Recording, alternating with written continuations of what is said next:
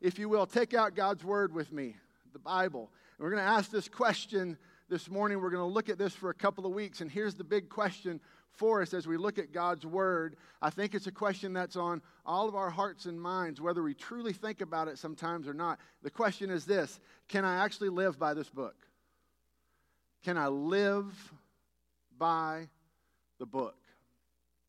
Is God's Word enough for me to be able to, to give my life, to live my life by, to guide me and see me through the things that are happening in my life? Let me share with you Psalm 19 verses 7 and 8, it says this The instruction of the Lord is perfect, renewing one's life.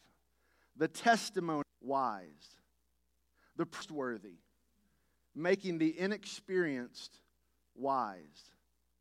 The precepts of the Lord are right, making the heart glad. The command of the Lord is radiant, making the eyes light up. God has given us His Word, He's given us the Bible. And what we talked about, uh, if you were able to worship with us last week, we talked about that last year we had a focus, if you will, on prayer. That we started in Acts 4:31 last year, and we saw this incredible prayer of the followers of Jesus Christ who came together at a time of crisis. And the time of crisis was really this it was, God, we feel like that you've led us to do these certain things, but the things that are happening in our community and in our culture and in the leadership are actually going against the things that you've asked us to do. And so, God, we want to give ourselves fully to you. And so, God, we need you to answer our prayer Give us the boldness to live out what you've called us to do. And God answered that prayer in Acts 4:31 by shaking the place where the disciples were meeting and praying. And then he filled them with his spirit, it said, and they went out and boldly spoke the word of the Lord.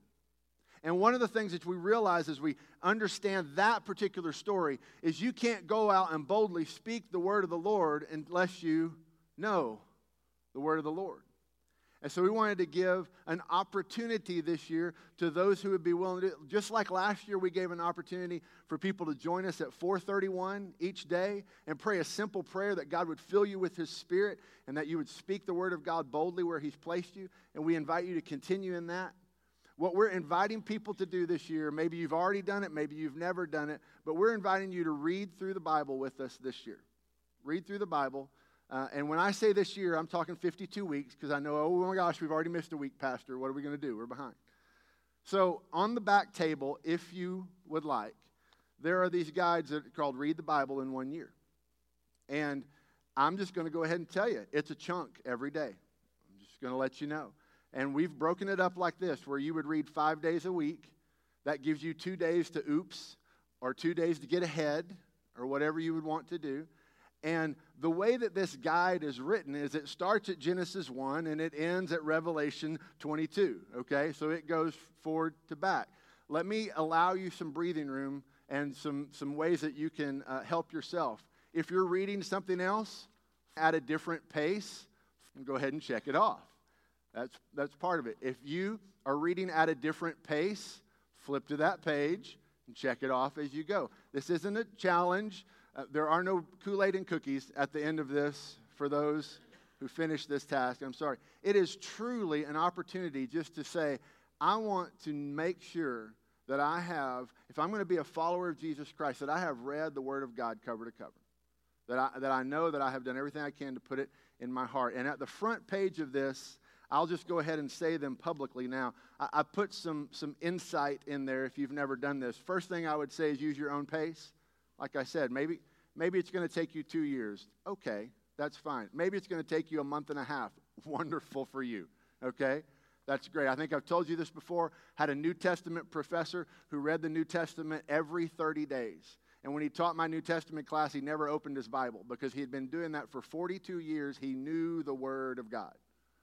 He, he never even opened the Bible to teach it. I mean, that's just because of the discipline he had put in his life. So use your own pace. If you, if you get behind, don't panic. If you want to read ahead, read ahead, do those type of things. Second thing I would say, have a little notebook with you. And when you run across some things that maybe you have questions about, or perhaps you don't understand, it's a wonderful thing to write them down. Or perhaps you run across something that just stirs your heart, and God speaks to you in that moment, and you're saying, Ooh, I, I need to remember that. Just, just write it down. And those are wonderful things to be able to share with people or to be able to ask other people, talk about in your Bible study classes, and other things like that. The third thing that I would just tell you, it's a real heads up when you're reading the Bible through like this. Some sections of the Bible speak to your heart more closely than other sections do. And let's just be honest about that. Sometimes we all have a dry season when reading that. And I would just encourage you, stay with it. Stay with it and just pray at those points and times that God would just truly make His word come to life in your heart. Because when it becomes a routine that you're just doing because you want to get a check mark done, it, it kind of loses its luster. The point of this whole thing is for you to connect with the Word of God. That's why I say, throw our pace aside, throw these things aside. The, the heart behind all of this is are you connecting with the Word of God? And then the last thing that I would say, and I would say that this might be the most important thing find a partner, buddy up. Find someone to do this with you. Get together every once in a while. Talk through what you're reading, what you're learning, how this is going, what you're finding out about these things, and it will help this come to life more than anything else. So these are available on the back table if you would like one. And like I said, all it is is two weeks and read five days a week. The Bible is broken out into sections that if you were to take 52 weeks and read five days a week, it would take this much to get through it in those 52 weeks. If your pace is different than that, that's fine. And so we invite everyone to join us this year and to, to read the Bible. Now let's ask the question why? Why the Bible, Pastor? Well, you need to understand something that we've, we've kind of created something in our culture, whether we realize it or not, where we like to be, you know, taught instead of being the one teaching sometimes. We've created almost a culture where we like to come and, and we like to, to sit and listen to what the pastor has to say. And I'm just going to go ahead and tell you something I'm not right all the time. And sometimes I need people looking at different things and saying, hey, I, I, see this a different way, or I didn't ever understand it like that, or hey, did you realize this? And so we've, we've almost created this culture where we like to come and be taught instead of maybe going directly. And what we're missing out is that God has written this to each one of us to live out in our heart. And, and when you're when you're getting that through someone else, you're not getting it as directly as you can straight from God Himself. And so I want to challenge you. Way, obviously, it's one way that God now, why the Bible? Why? Well, the first thing is, is it's, it's one way, obviously, it's one way that God speaks to me. You know, people ask me all the time, Pastor, you talk sometimes about God speaks to you in this, God speaks to you in that. What does that mean? Well, I can tell you without a shadow of a doubt, the most consistent way that God's ever spoke to me in my life is through His Word. Period. Well, Pastor, has He ever spoken to you in other ways? Yeah, absolutely. But there has been most consistently God speaking to me through His through His Word, guiding me, directing me, showing me different things. And you can consistently receive instruction from God by being in His Word. And the work of being a follower of Jesus Christ, and I know I said work, and we've all been off for a while, and some of us have to go back to work. You know, I, I, I get that.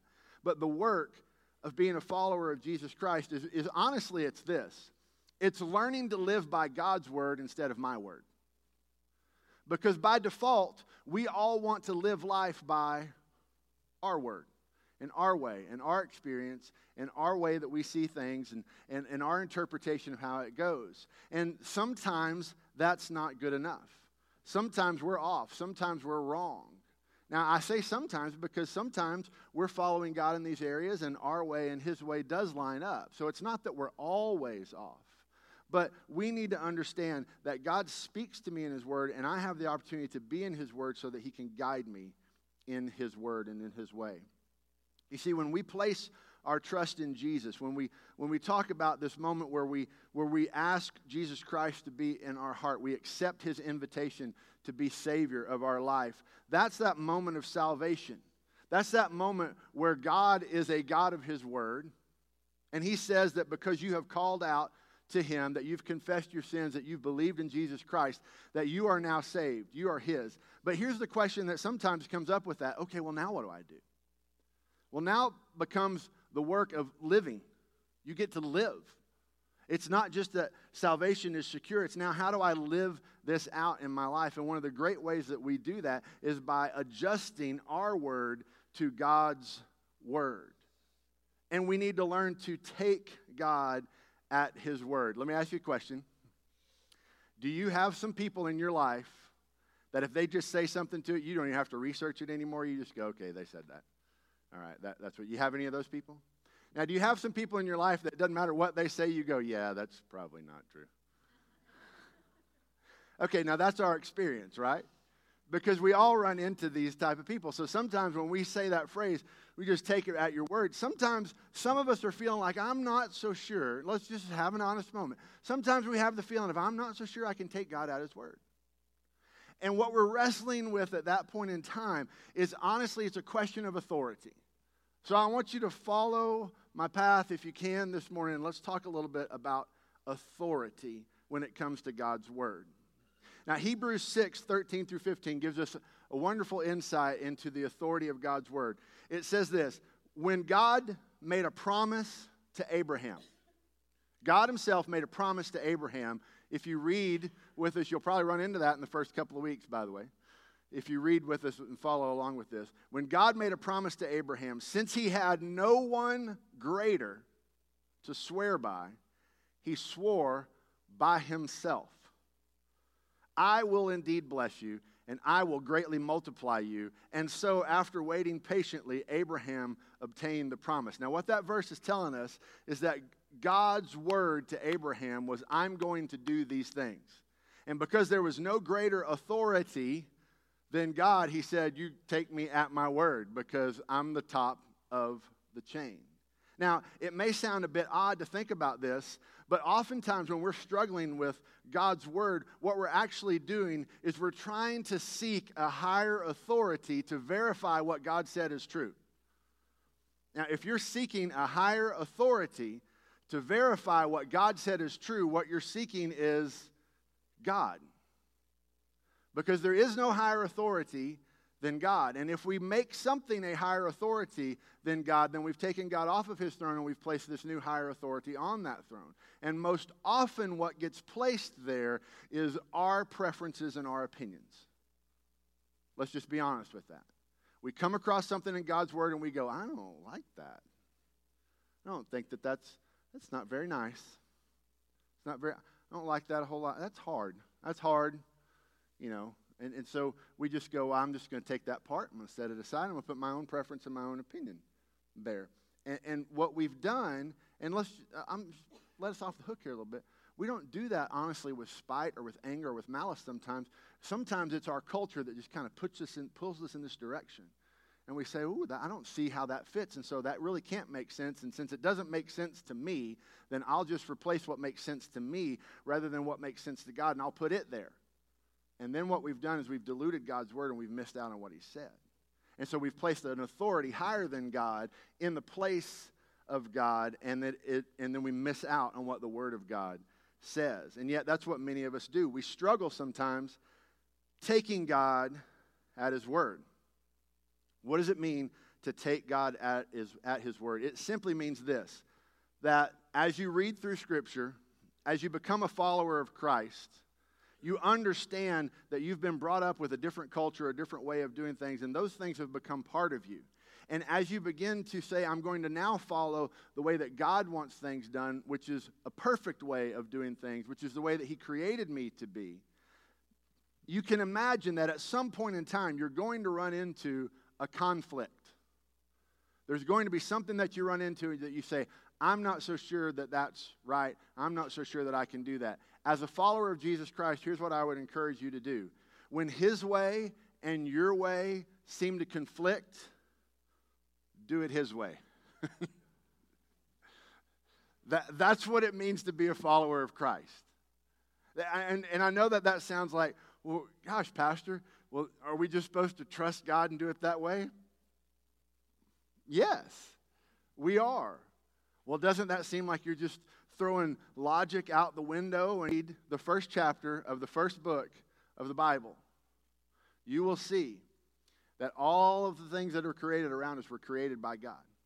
They were put in order by God. They were created with a purpose for His glory and for our good. And that when all of the creation is living in the order of God, all things are right. But you need to understand that right now, are we living in a world where all things are following the created order of God? No. So, what does that mean? Well, that means that at times, that when I'm following God's word and I'm living in a world that's not following God's created order, I'm going to constantly run into conflict. There's going to constantly be something that says, Where do I trust? What do I do at this point in time? And that's the point in time that as a follower of Christ, we need to learn to follow God's word instead of our word. And you can't follow what you don't know. And so that's the simple reason that we want to read through God's word. The other thing is this it's a guide for today's issues, it's not a history book. It's a guide for today's issues. As you read the Word of God, you will begin to discover the character of God. You will begin to know God better. You will begin to discern His voice, and you will begin to identify things in this world where you go, that wasn't God. Because God in His Word has never done that, never acted that way, never been that way, never will be that way. That is not in God's character. That's coming from something else. And so, God's Word is a guide for today's issues. It's, it's helps us navigate how we live out our faith in the place and the time and the culture that God has placed us. We live out God's Word at times, like I've said, living it out sometimes will place you at odds with culture. Now, let me talk about this for a little bit. I've used words like conflict, and I've used words like at odds, and that makes us sound like we're getting ready for a fight, doesn't it? When you understand the character of God, and one of the greatest ways that you can see the character of God is in the person of Jesus Christ. And you see that Jesus Christ came to this earth, and he was constantly running into conflict, wasn't he? Because when he even came to the religious leaders and the way that they were leading things was in conflict with what he was wanting to do and with what God's created order was. But I, I need you to understand something. There is a huge, huge difference between facing and enduring conflict versus seeking conflict. When you run into things in God's Word that seem to be at conflict with what's going on in the world, what should happen is your heart should break. What should happen is you should say, I now see the way that God's intended it and how off we are. It shouldn't make you angry to the point that you just want to go out and be combative with everyone. Did Jesus ever have conflict with people? Certainly he did. But did Jesus get up in the morning and go, I'm just going to go tell all these people what's wrong with everything? No. Jesus was seeking to live out God's word.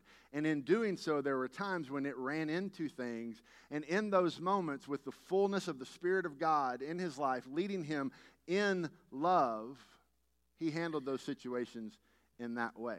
So, Hebrews 4:12 tells us this, the word of God is living and effective and sharper than any double-edged sword penetrating as far as the separation of soul and spirit, joints and marrow. And look at this it is able to judge the thoughts and the lived out is in the heart of the Father.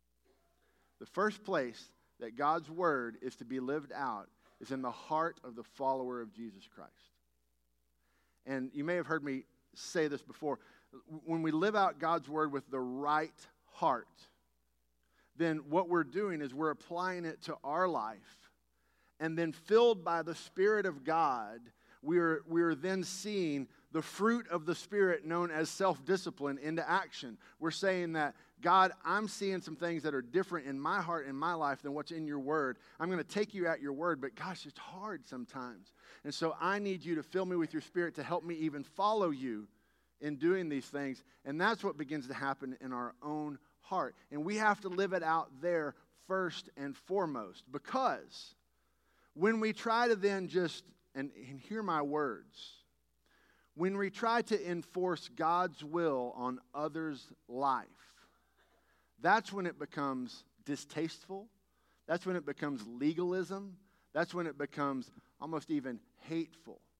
God wants to do a work in your life and encourage you to live out His Word. And as you are living out His words, you will have ample opportunity to share what He's doing in your life with others.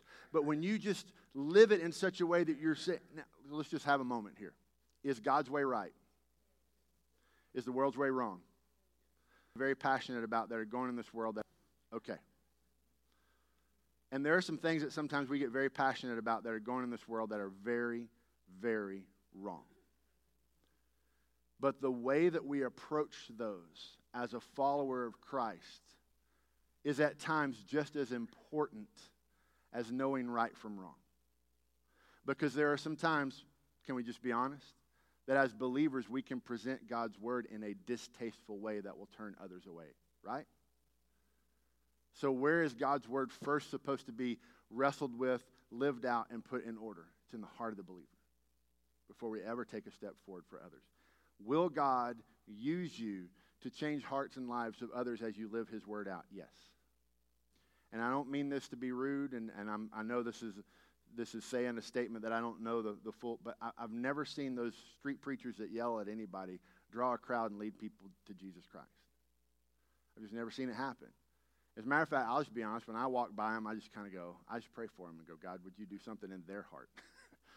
and it is also a reminder, and would you help me be a light? Because at least they're out here trying to be a light to somebody. At least they're, they're trying to do this. But maybe they're not doing it in the way that's, that's most effective. See, the Word of God is a double edged sword, it, it cuts, it, it, judges the thoughts and the action of the heart.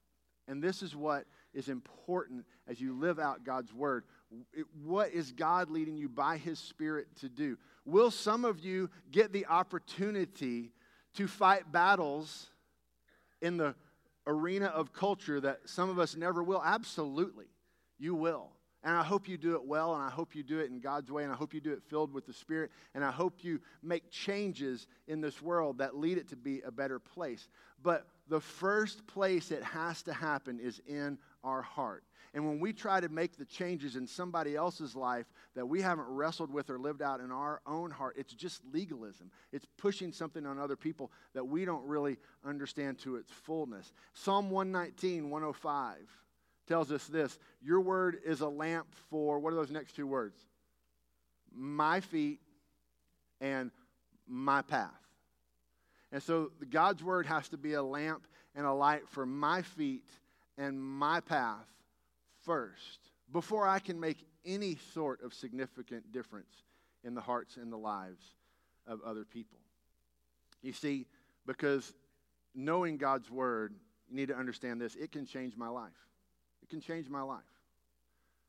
Are you, if you're struggling over simplification, any way, shape, or form, this may be the, the, the world's greatest oversimplification, but I promise you, if you will know and apply God's word to your life, it will work out.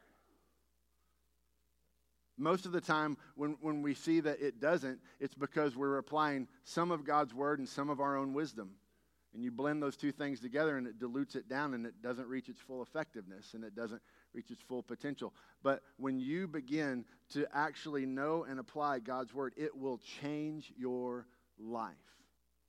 It will change it for the better. It's the one book that we know that can be read and without any other interaction change the trajectory of a person's life through salvation. It can lead a person to know the living God, and it can give direction in how to navigate this culture and this world that we live in if we know it.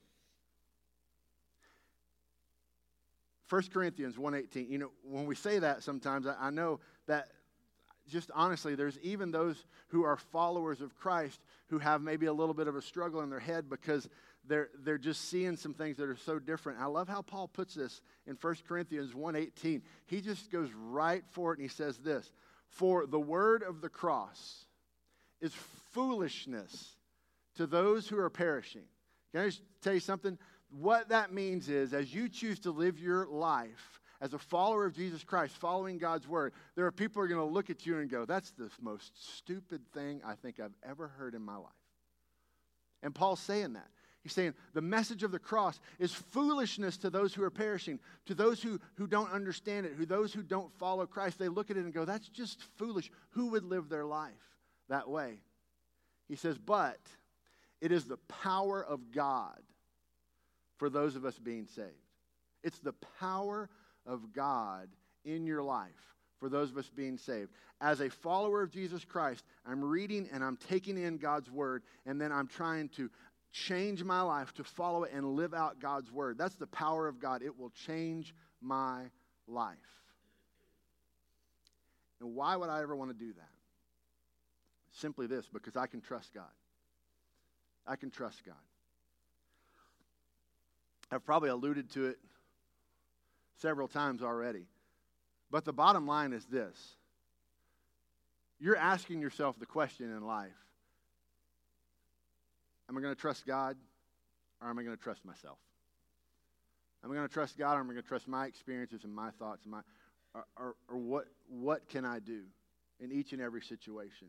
And some of us are wired that in there are times when things get difficult and we run straight to God, and that's the point in time when it's easiest to trust God. And, and sometimes when things are going smooth and easy and, and all is good, we, we tend to wander away from God. And some of us are wired just the opposite. When things are going good, we tend to go, oh, God's blessings are on me. I'm going to follow God, and I'm in on this. And when things get bad, we just want to take and just grab the bull by the horns and think, I've got to get myself out of this situation. And, and so we, we struggle sometimes with what it means to trust God fully in our life, and that's just part of being a follower. But you need to understand, I can trust God. I can take him at his word. And Proverbs 3, 5, and 6 gives us this great promise. Trust the Lord with all your heart, and do not rely on your own understanding it, when you get your Bible and you open that up, or if it's on your iPad or iPhone or you know whatever, highlight "Do not rely on your own understanding." I mean, that's honestly what we're talking about. Trust in the Lord with all your heart, and do not rely on your own understanding. In all, all your ways, know Him, and He will make your path straight. He will make your path straight. That's the importance of God's Word. And we're going to talk a little bit more about that next week, about how to apply God's Word and what I actually do with it as I begin to live it. But the initial question that we need to wrestle with this week is do I trust God enough to live out His Word? Do I trust God enough that I will take him at his word. And when my ways and his ways conflict, I will lay my ways down and I will do things God's way and I will trust that God is who he says he is and he will do what he said he will do. And that if I live my life following him, that it will be the life that goes beyond anything that I could do on my own. And it will bring fullness to my heart. You, you hear me say this a lot. Does that mean in following God, and you can, you can answer this question. In following God, does that mean everything in life is going to go great? Okay. It means that no matter what I face in life, that God's walking through that with me. And when I feel like I don't know what step to take or I don't know where to go, that His word is a lamp to my feet and a light to my path. He's going to help me know what to go. The more that I take God's word and I put it in my heart, the more that I'm able to live it out and have a guide to navigate this life, I can trust that God will see me through. Who do you trust?